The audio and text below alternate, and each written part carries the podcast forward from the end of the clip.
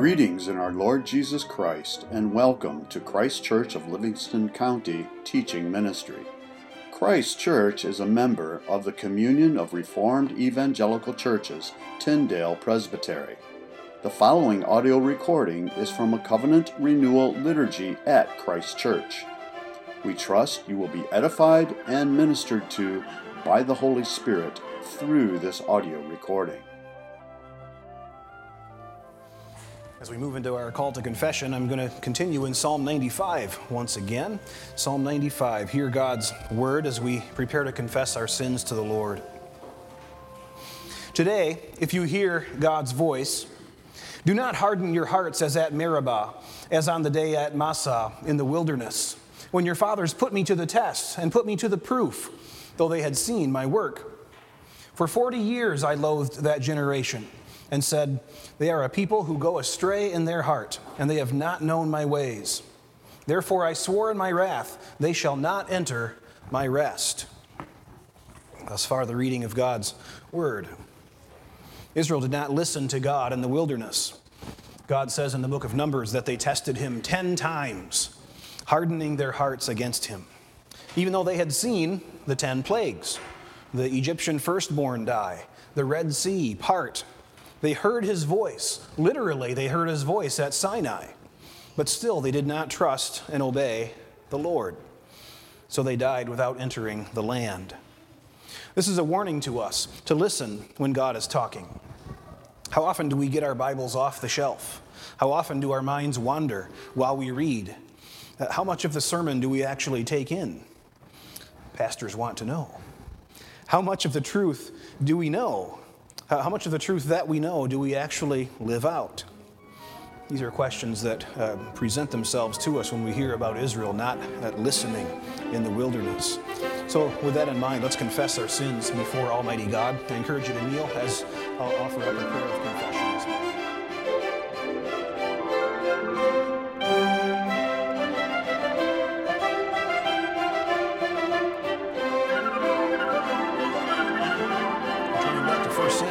Sermon text, and as we turn there, let me offer a prayer for illumination as we read the word.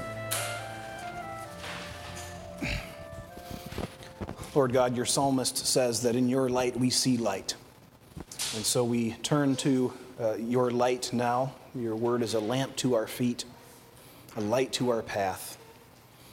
Help us, Lord, to have this word enlighten, shine upon our hearts and lives and families and church and neighborhood and nation and your world.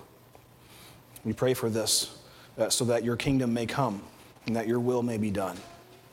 And we pray in the name of the King, Jesus Christ. Amen. 1 Samuel chapter 3 this morning. I'll read the entire chapter. Now the young man Samuel was ministering to the Lord under Eli, and the word of the Lord was rare in those days. There was no frequent vision.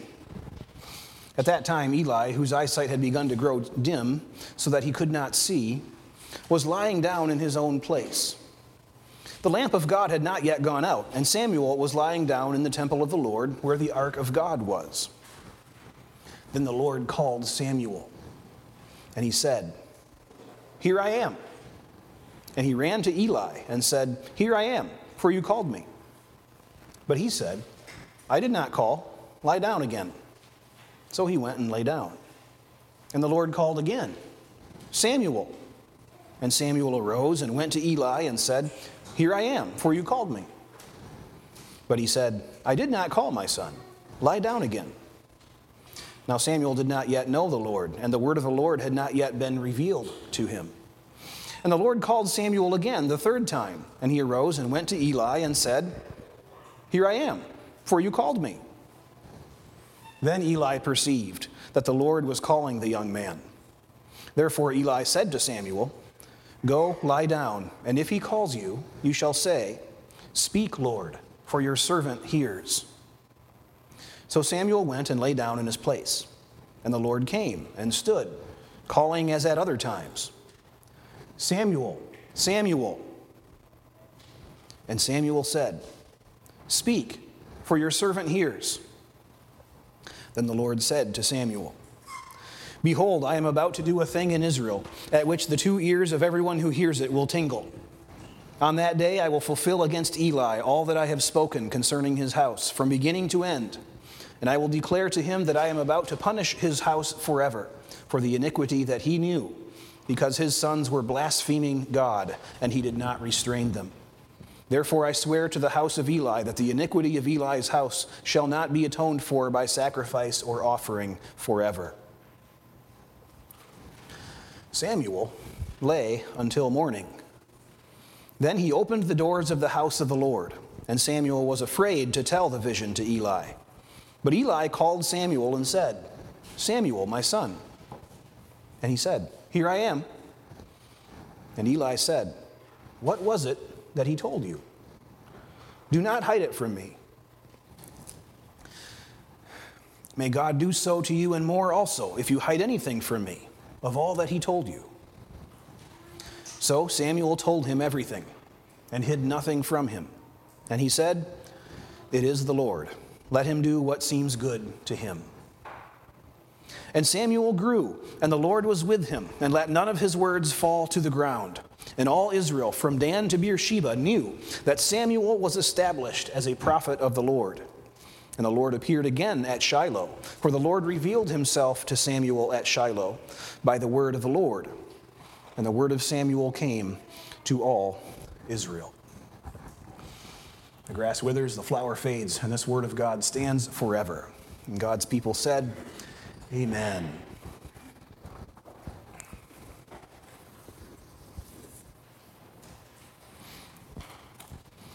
Well, this is a well-known and loved story of the Old Testament that we teach to our kids. I remember hearing of this story in a vacation Bible school for the first time when I was 5 or 6 or 7, and with the old flannel graphs and everything. So this is a story that's often retold, but the thing about this story is that only the first half of the chapter is usually told. And we stop right around verse 11, and we don't actually hear what God said, which is quite ironic, since the whole point of the passage is to hear what God said. So we're going to look at the whole chapter today, and if you have the sermon outline in front of you, notice how consistently the structure of the text is. And I just want to linger on that for a second. That God's word is a masterfully crafted word. And we see it here once again. I've tried to depict it with the indents on that sermon outline. There's really 7 sections to each of the first sermons, each of the first 3 texts that we've looked at, that with the fourth section being the middle, most important one. And then the first and the last are parallel, the second and the second to last are parallel, and so on. We had that in chapter 1, we had it in chapter 2, and we have the same here in chapter 3. So same structure, it's amazingly consistent. I think it's intentional that it's not only that God picks every word, and every word of God is chosen by him, but even the structure, how they're put together, the literariness of it. That's probably not a word anyway, literariness. So we have here nothing less than the beginning of a reformation of God's people. And this would be a sermon fit for Reformation Day, so I might talk Reformation a little bit more than usual. We are a reformed people. We're always reforming according to the Word of God. And that's the theme here, is hearing the Word of God and reforming our lives and our nation and our society according to it. So that's the basic point. So let's look at each of these. We'll just run through the 7 sections. There's really 4 points, right? We'll get to the fourth point, and that's the main one. And then we'll recover points 3, 2, and 1, just like the text has it. So first of all, the Word of God is rare. You see that in verse 1. The Word of God is rare, but the word, you see in it's all capitals, Lord, in our English translations, right? It's Yahweh. That appears a ton of times in this chapter. If you just scan the text, you see the all caps Lord several times, more than usual. So it's kind of an interesting feature, again, just the way that's being written. The first thing that's said is the word of Yahweh is rare, and then the whole chapter you see Yahweh, Yahweh, Yahweh, Yahweh over and over, because that's part of the point, is it's not going to be rare anymore. It was rare, but now God's going to speak. Now God shows up. And that's what's going on here.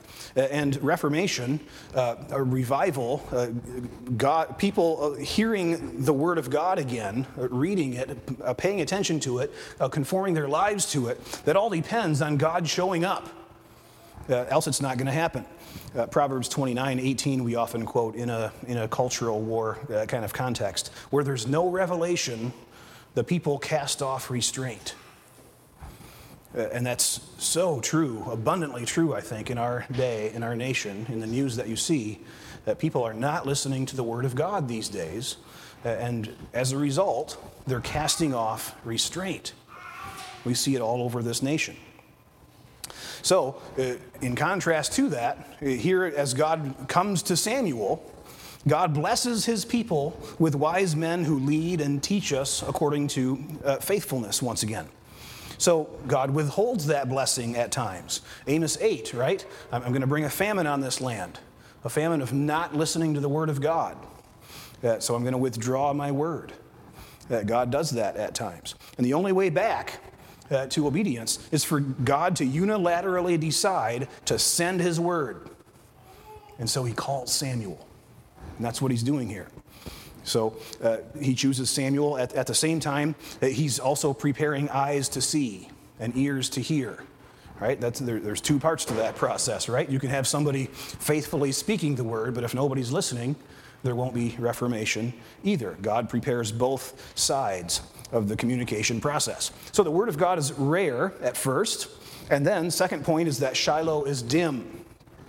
Shiloh is dim. This is where Eli, verse 2, whose eyesight has begun to grow dim, he can't see. Verse 3, the lamp of God had not yet gone out. Close, right? You get the sense there of fading, of dusk, sunset, right? The light is going away. Yeah, that's the picture that the text is giving us. It may there's a kind of an interesting thing there in verse 3 that may also be a time thing, the time of day, right? The lamp of God had not yet gone out. It's just at bedtime. Maybe that's what's also being said. It could be both. It's time to go to sleep, time to put out the light, and that's when Samuel lies down in the temple. But there's also the bigger picture, which the Gospel of John often points to, right? The light and the dark, those images. You know, when Judas goes out to betray Jesus, it was night. Those kinds of pictures that John presents to us, we've got here as well. There's more going on than just the time of day. Shiloh is dim. Eli can't see. It's like Isaiah 6 again. God says, keep on seeing, but don't see. That's what's happening. There's no light. These are dark days of inattentiveness to the word.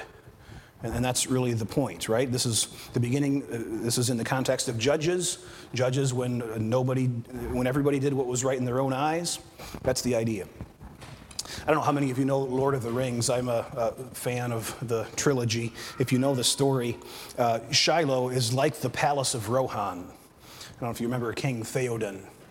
If that story, he's an old and deceived and despairing king, Theoden. He sits there in the darkness under the sway of Wormtongue, a pawn of the evil one. Shiloh's a little bit like that, dim and deceived, people going astray. That's the second point. Shiloh is dim. Third, and here we get more text here, verses 4 through 14. Samuel hears the word of Yahweh.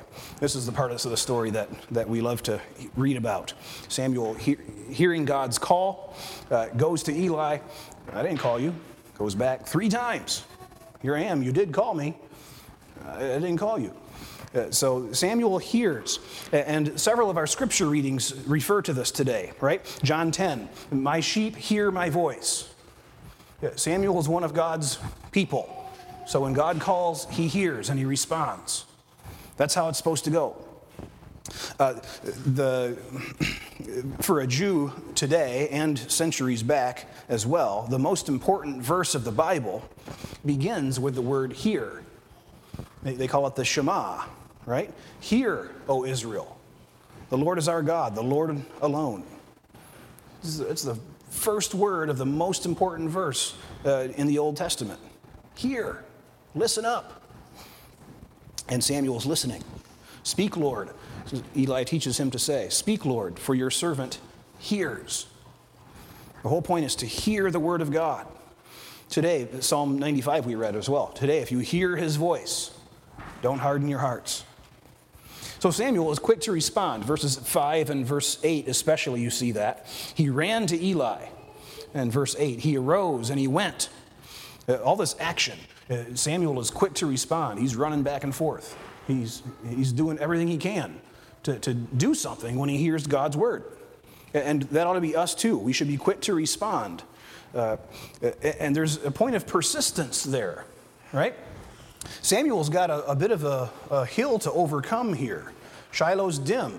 Eli is old and a bit apathetic, it seems. Right? He's not restraining his sons. He's not doing what he's supposed to. So for Reformation to come, there's a bit of a hill to go up and to get over. And Samuel's doing that. He's quick to respond, and he's persistent in his response.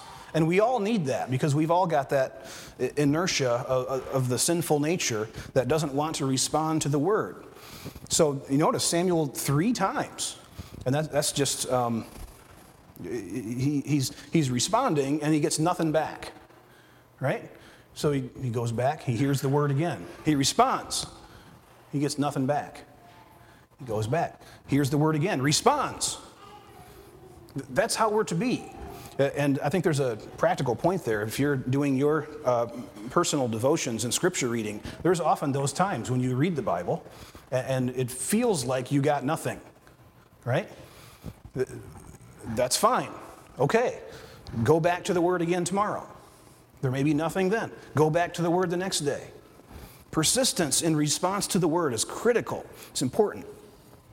So Samuel is responding to the word. That's the main point there. I've got a few other short notes on this section, so bear with me. There's a lot here. So much to learn. For, note number 1, Samuel is in the tabernacle.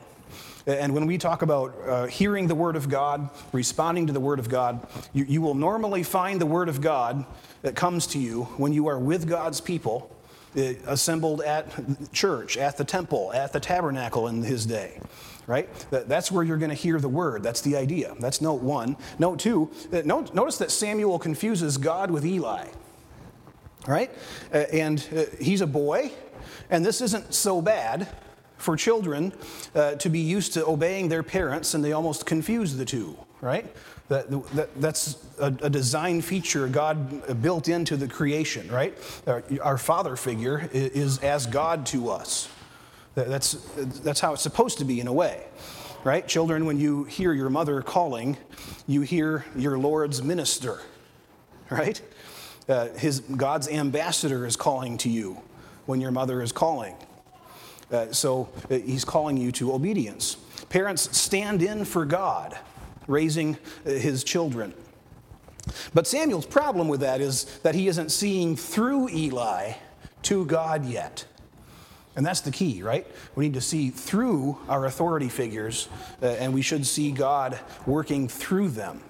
Samuel's only seeing Eli yet. He thinks it's Eli calling him. So in a similar way, I hope that, this goes for the church situation too, in preaching. I hope that you hear your Lord's voice when you hear me preaching, right? The point isn't to hear my opinions and to hear my take on a passage so much as it is to hear God's voice, God speaking. That's the idea. I should fade out of the picture, and you should be hearing God's voice through me. So that's Samuel's problem here. Samuel is not seeing through Eli yet. He's not hearing God call him. That's the second note there. Third note, Samuel serves and he grows and he's obedient, but he doesn't know Yahweh yet. That's an interesting phrase. I'm not sure what to make of that. Some people make of that Eli's been such a bad teacher that he's not even discipling, he's not even teaching Samuel about the Lord. I'm not sure that that's what it means. I think it just means Samuel hasn't received revelation from God yet, like he's going to. That tends to be how I take it, but you could go either way. But the idea here is that it's perfectly fine we want to act, we want to obey, we want to do as Samuel's doing, right? Samuel's ministering before the Lord, and yet he doesn't yet know the Lord. He hasn't had the voice come to him. He hasn't had a personal response. Maybe that's how we can think of it. We're not sure. But what we can glean from that is that it's fine for us to teach our kids, and they don't quite get it all yet, right? We teach them content that they don't fully understand yet, but they grow into it, right? That's what we do in church as well. It's important to have our children in worship, even though they don't know why we set the liturgy up the way we do, right? It's okay to have our kids in the worship service, even though they're not catching on to everything that's going on.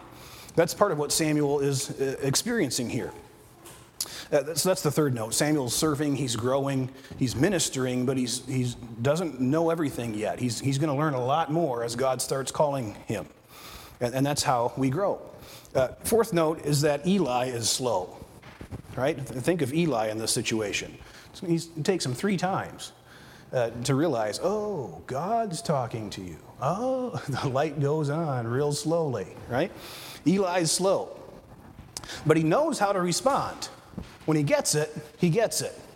And he says, oh, you've got to respond to the Lord. You talk to the Lord yourself, Samuel.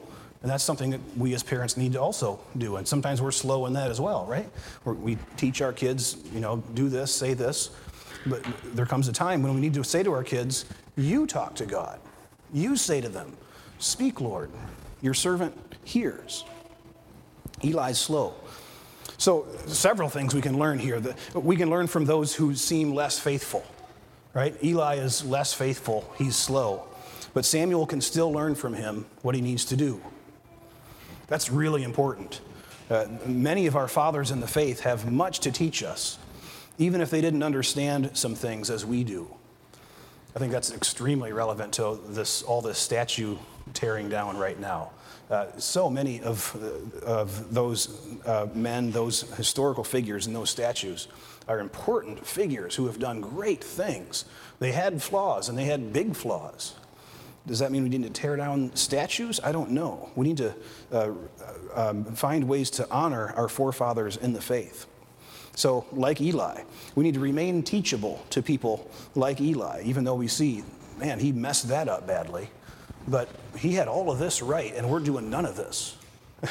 Those kinds of things we need to be careful to learn from history. And also remember that we're more like Eli than we are like Samuel. Right?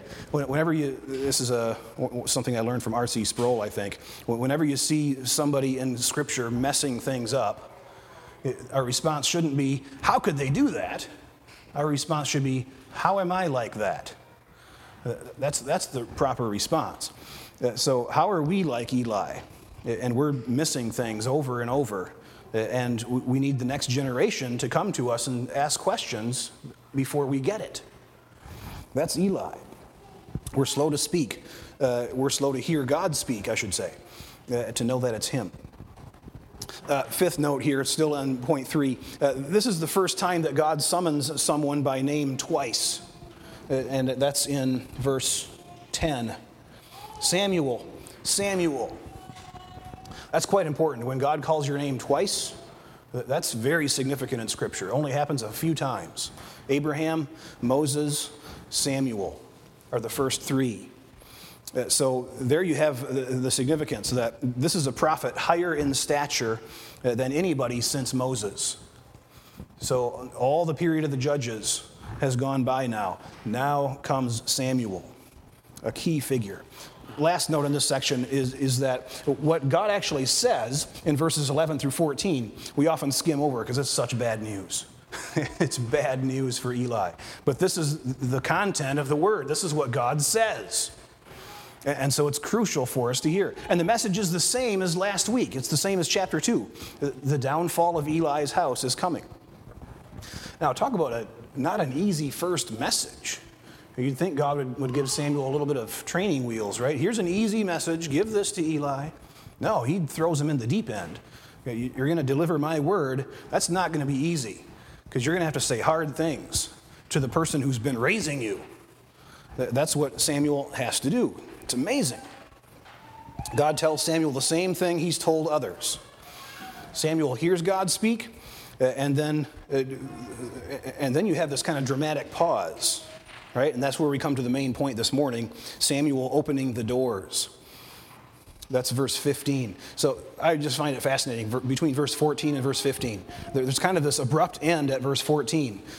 No comment like, and the Lord concluded his words, or, and the Lord left Samuel. Nothing like that. It just stops. And then Samuel lay until morning. And my family kind of laughed when I read that. They're like, yeah, he probably wasn't sleeping after that message. He's probably up all night. Man, now I got to go open the doors in the morning, and Eli's going to be there, and he's going to want to know what God said after I just woke him up 3 times tonight. So, wow. Well, here again is the center as I see it. With that kind of, I'm going to have to say something now that I've heard God's word. That's right where we are, right? We are people who've mostly have grown up with the Bible. We've grown up, raised in the faith. And we get to those moments in our lives, to those points where we realize, oh, I've got to do something with this at this moment. It's key right now. I can see it in this situation. I've got to say something or do something, whatever it is. That's the center here. The Word of God, Samuel opens the doors of the house. And remember, think about what's going on here. This isn't the temple as we know it, but it's the same kind of tabernacle tent setup, right? The Word of God is inside. Literally, in the ark. The tablets of the 10 Commandments are in the ark. Samuel opens the doors. He's opening the door between the Word of God in the ark and the people outside of the tabernacle. That's the prophet's job, to take the word that he receives in God's presence and bring it out to the people, right? Isaiah 6 we read, and it's a familiar, beloved passage to us, right?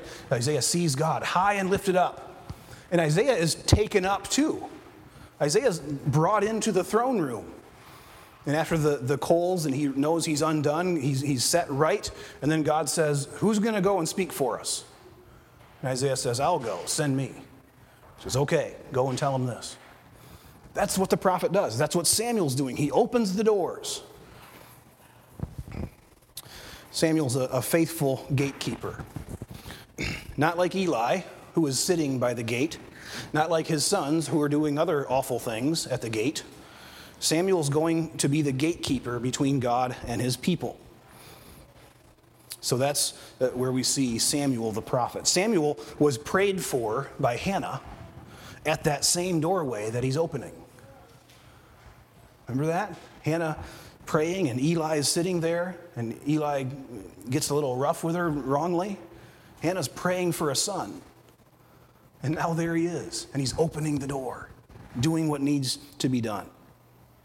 This is, again, fulfilled in Jesus as our prophet, right? Jesus was always lifted up. He was always in God's full presence. He is God. And then Jesus, God, sends Jesus to us to teach us God's word. Jesus goes out the doors of the heavenly temple to the people, and he shepherds them back to himself.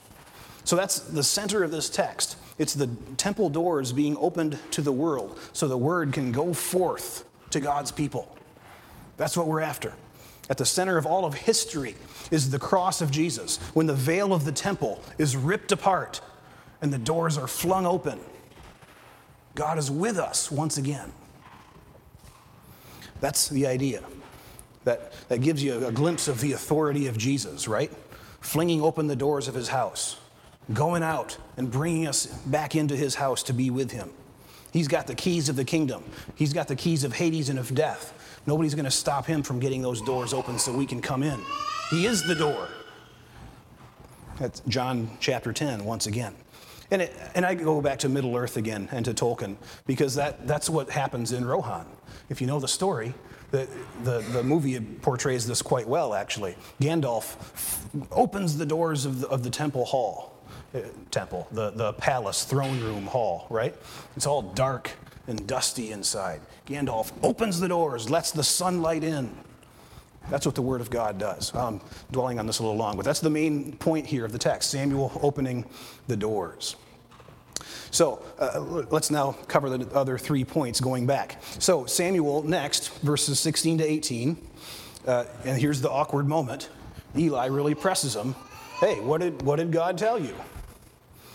May God do so to you and more also if you hide anything. Tell me everything. And here you have a wonderful example of how we're all supposed to be when we open our Bibles, right?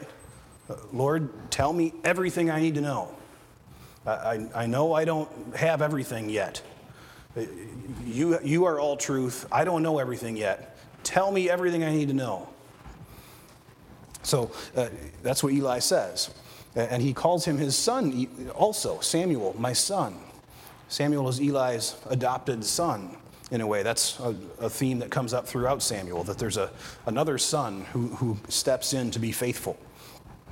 So Samuel learns from Eli, but he has to surpass him in righteousness. He has to speak this hard word to him. Samuel hears, and then he speaks. And that's point 3, right, of the two parallels. Samuel hears the word of God in verses 4 through 14. Samuel speaks the word of God here in verses 16 to 18. That's the parallel.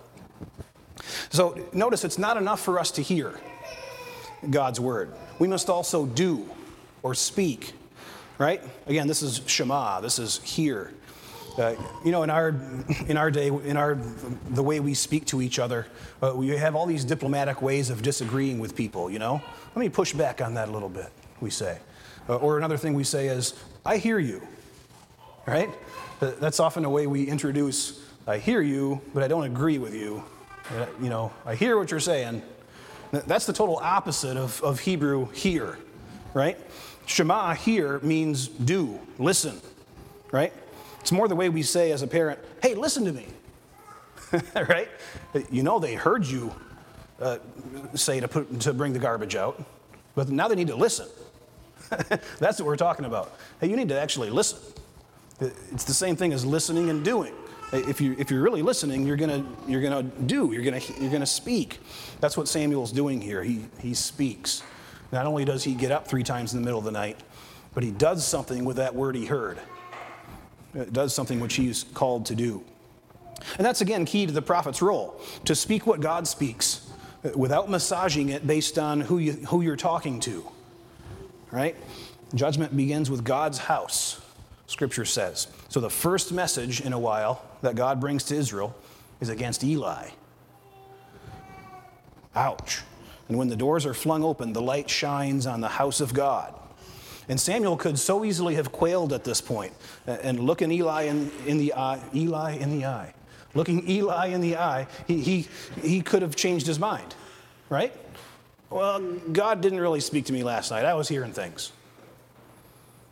Right? We take for granted Samuel's faithfulness. You know, that's the kind of thing they would have done in the days of the judges. Just fudge the truth just so you can get by.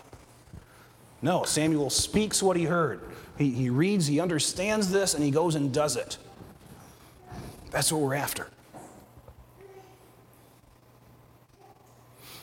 So again, if Samuel hadn't been faithful, what we want to say then is what they say in Esther, right? If you don't speak up now, deliverance will come for Israel from another place. God would still have brought reformation as he wanted it. He just wouldn't have used Samuel then. But God's plan was to use Samuel. He made him faithful.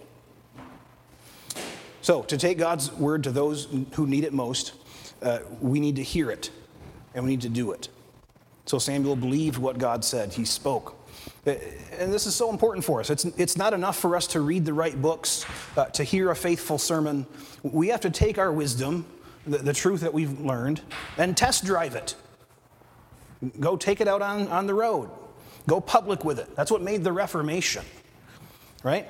Many monks throughout the Middle Ages read the word and understood the truth, but it just stayed in the monasteries until people like Luther came along and they went out and nailed a 95 Theses to the door of the church. They went public with it.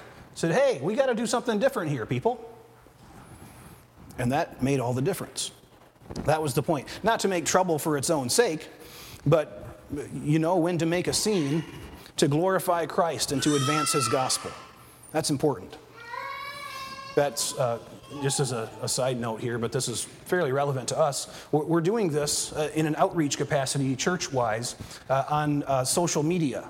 We're putting out advertisements, short descriptions of who we are as a church, and starting to get some feedback that's not always so positive, right?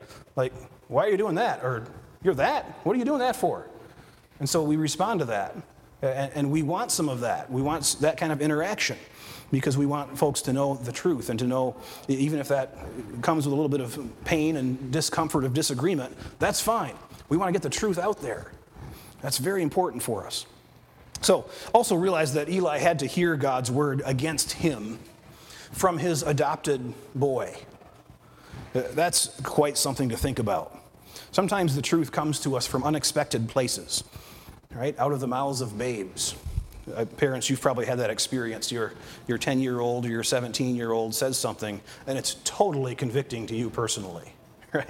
It's like, or your 4-year-old, whatever it may be. Whether they meant it or know it or not, that's exactly what happens to Eli here. And he responds, it's hard to say if this is a faithful response. He says, it is the Lord, let him do as seems good to him. It almost seems kind of apathetic. At least he's accepting the word of God. He could still do something about it, but he doesn't. Right? So there's a bit of a contrast again between Eli and Samuel. Well, anyway, on to the second point there. Shiloh is reformed. Before, Shiloh was dim. Now it's being reformed. Shiloh is a public place. This is where the tabernacle is. Samuel doesn't have to set up a new place. God reforms the old one. It doesn't always happen that way in history, right? Here in Shiloh, God removes the corrupt influencers, and he provides a faithful prophet. It's wonderful. Usually in history, the corruption continues, and it drives the faithful out. You know, we see that happen in the church, for example, in our liberal denominations. Right? That's what's happened in my family and in our circles. Theological, moral drift carries the majority of the church farther and farther from the Lord than she realizes in her worship, her first love, her discipline, in her joy. There's just this drift. But many new houses are established. And reform happens there. That's what we see. Reformation takes different shapes in different times. Here, Shiloh itself is reformed. And when God reforms his people, it usually involves pruning, right? Eli's house is pruned off here. There's pruning, there's cutting off. At the time of Christ, when God reforms his people, his presence leaves the temple and enters his people by the Spirit, right? And then Israel has a time to repent, but they don't. And so Rome comes in and destroys the temple. And there's a major pruning of God's people, a reshaping, right? That's the same idea. There's this pruning effect. God's presence leaves Eli's house. It moves to Samuel, and then to Saul, and then to David. Shiloh is going to fall too, but God's presence remains. So we need to be aware of this dynamic in the church today. There are many churches like Shiloh that are dim, fading, corrupt priests inside, but there's also faithful young Samuels. And you can kind of hear the hoofbeats of the Philistines outside, right? That's extremely descriptive of our world today. In some places, it's almost over. But for the moment, perhaps, God's presence is still there. And he's reforming his people. So Shiloh is reformed. And last of all, quickly, the word of God comes to all Israel. Right? First verse said, the word of God is rare. And now, at the end, the word of God comes to all Israel. And that's it's in chapter 4, verse 1, actually. And it's an interesting twist, because chapter 4, verse 1 says, and the word of Samuel came to all Israel. Because Samuel now is the prophet, He's equated with the Word of God to such an extent. So, all that Reformation we're talking about centers on the Word of God coming. Verse 19 is critical as well. Samuel grows, the Lord is with him, and let none of his words fall to the ground. As I studied that this week, I was fascinated. I've always read that verse as Samuel didn't let any of God's words fall to the ground. Like Samuel read the word, he heard God speaking, and he got it all. That's not what it's saying at all. It's the opposite. It's God let none of his words fall to the ground. God let none of Samuel's words is the idea. In other words, God doesn't let any of Samuel's words fail. He doesn't let any of Samuel's words be amiss, in error, right? When Samuel speaks, he's bringing God's truth. So God has made Samuel a faithful speaker, prophet with God's word. God is with Samuel. So that's the difference also between success and failure. God has showed up. He's shown up, and he's with Samuel. Later in Samuel, in the book, God leaves Saul. Remember that? The Spirit of the Lord left Saul and entered David, right? Same idea. And that's an Emmanuel principle, right? Think Christmas time. God with us. That's what it all depends on, is incarnation. God being with us. And here you have God being with Samuel. Again, that's total opposite of chapter 3, verse 1, where the word of God was rare in those days. No frequent vision. Is God with you? Are you hearing him speak? God sovereignly brings about revival and reformation as he brings his people to hear and to speak and to live his word. In the name of the Father, the Son, and the Holy Spirit, amen. Lord God, we thank you for giving us your word, for revealing yourself to us. We pray for increased faithfulness. To read more, to understand more deeply, to respond more quickly, more completely, to do what this word says. We thank you that you have given us a Savior where we have failed to respond to you as we should. Our Lord Jesus has done so, has responded, has obeyed your word completely and fully. Lord, let us follow in his footsteps. We pray, Lord, in the name of Jesus, the ever-living word, and we sing as he talks.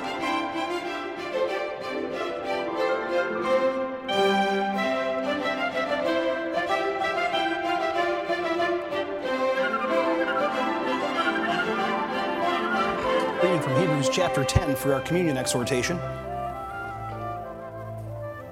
Therefore, brothers, since we have confidence to enter the holy places by the blood of Jesus, by the new and living way that he opened for us through the curtain, that is, through his flesh, and since we have a great high priest over the house of God, let us draw near with a true heart, in full assurance of faith, with our hearts sprinkled clean from an evil conscience, and our bodies washed with pure water. As we come to the table, remember that the doors are open. The word has returned, and he calls out to you to come to the feast. We hear the invitation. We believe that we need this feast. The people in our Lord's parable who passed up the invitation to come to the wedding feast, they did not believe in the host of the feast. But we are in covenant with God as his people because of the doorkeeper and the master of the house, Jesus Christ. We come with a response of faith. As we come to this table, there's one thing needful. Believe the Lord. Listen to his word and believe. Chew and swallow the bread of the loaf, which is his body. Do this discerning the body, the congregation surrounding you. Believe that this is his body and be at peace with all your brothers and sisters. Children, there's a word for you at that point, too. You need to be at peace with your brothers and sisters today, with your parents. If you aren't, ask your parents to help you set that right today. We are not just to read the New Testament or to hear it read. We are to drink the New Testament in Christ's blood.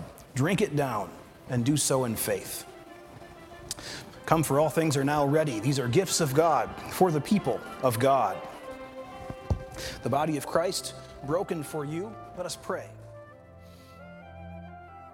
Thank you for listening to this audio recording from Christ Church of Livingston County. If you would like further information about anything in this recording, the Bible, about Christ Church of Livingston County, or wish to make any other related inquiry, please feel free to contact us through our website, ChristKirkMI.com. That's ChristKirkMI.com. Again, thank you and blessings.